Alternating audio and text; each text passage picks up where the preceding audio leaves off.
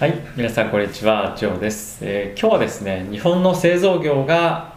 2030年もしくは2050年までに日本から撤退をするというような、えニュースが出ていました。で、これはどういうことかというとですね、ここ最近ですね、カーボンニュートラルとかリニューアブルエナジーとか、まあ、そういったところがですね、非常にいろんなところで紙面を賑わせて、賑わせているとような、状況になってますよね。で、日本も2050年だったんですかね、菅さんが、えーリニューアルエナジー、カーボンニュートラル、ネットゼロみたいないろんなことを言ってますけれども、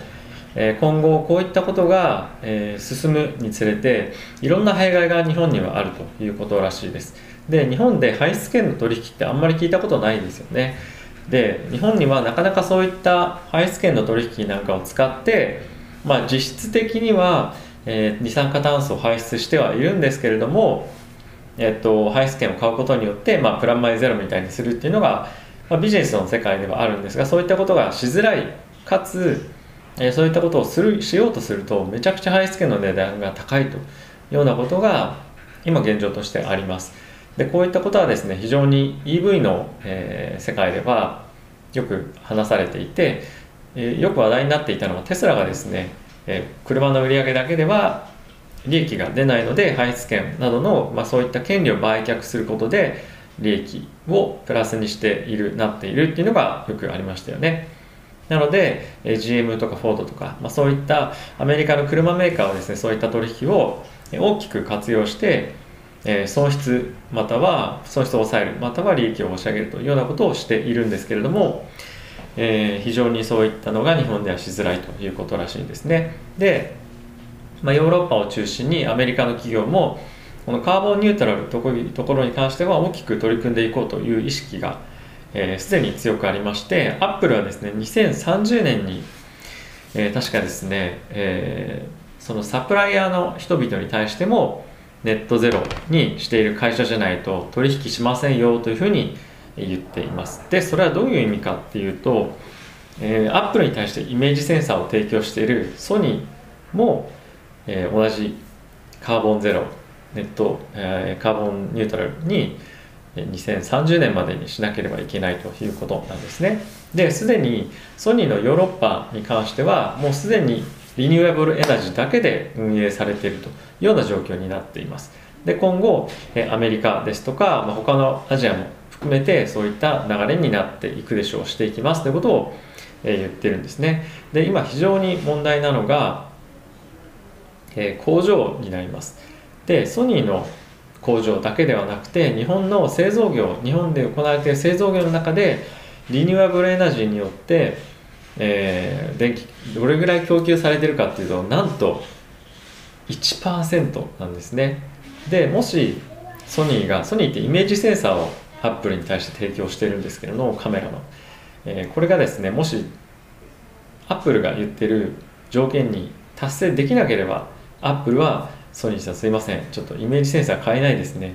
えお宅はちょっと電気が renewable energy 使ってないというか100%になってないので買いません。さよならみたいな感じになりかねないというような状況に今なっています。で日本っていうのはその海沿いですとかあとは山とかそういったところのえ規制だったりとか、まあ、法律がですね非常に厳しくてなかなかソーラーエナジーとかリニューアブルエナジー系の工場が、まあ、そういったところに、まあ、そういったところにそういうリニューアブル系のエナジーの工場が作れないというよりも開発がそもそもできないんですね。そういうコーストラインとっていうんですか海岸沿いの。なのでそういった法律規制とかっていうのをいろいろ変えていかないと世界の産業にもう見向きもされないような、えー製造業の国になってしまうという問題が今大きく、え日本にのしかかっています。で企業としてはじゃあ今後どうしていくかっていうとそういった交渉を続けていくのか政府ともしくはもう製造の拠点を海外に移すということに今後なる可能性があります。そうなると日本としても税金も減るし、えー製造業の人たちはどこに行けばいいんだっていう状況にもなるしあとは収入も減るし、まあ、当然、え今後日本でビジネスしようという人は減るのでいいことないですよね。ただしもう20 2030年っても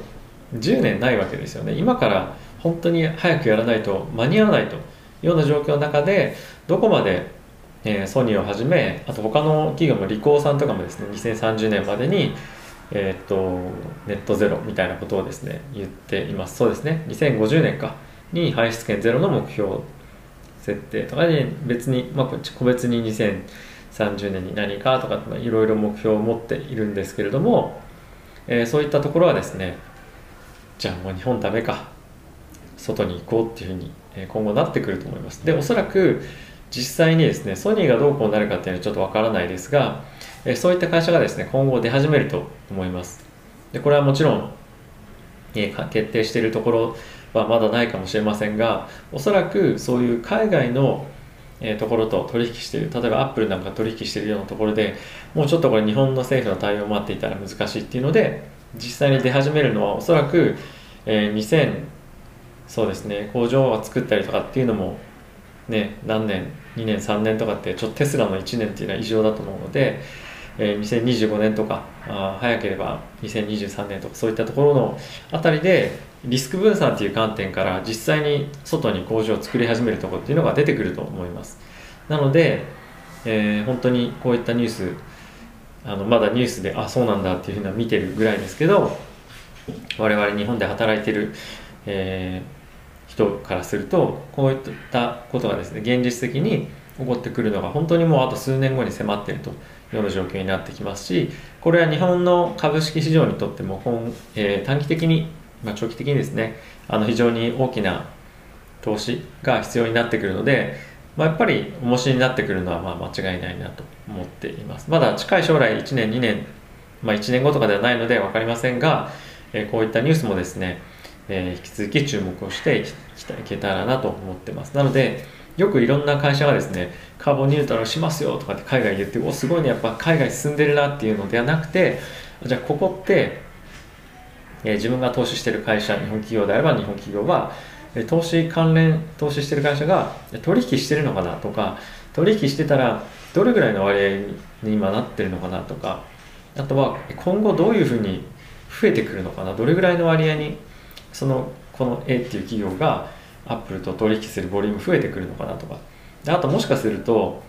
えー、テスラとかもそういった発表をしたとするともう会社としてもものすごいそういったところが進んでるはずじゃないですかビジネス上。なのでそういった部品を作ってる企業までこれやってくださいに2050年までとかになるともう相当厳しいですよね。自動車産自動車産業は。でおそらく車業界そういうのに対応してこなきゃいけなくなってくるとトヨタもサプライヤーにそういったことを求めたりとか今後ですね将来してくると思うので、えー、非常に密接に株価とかに関わってくるニュースだと思うのでえー、僕もトラック、えー、注視していきたいと思いますし、皆さんもぜひ注目して見てみてください。ということで、えー、動画を視聴ありがとうございました。また次回の動画でお会いしましょう。さよなら。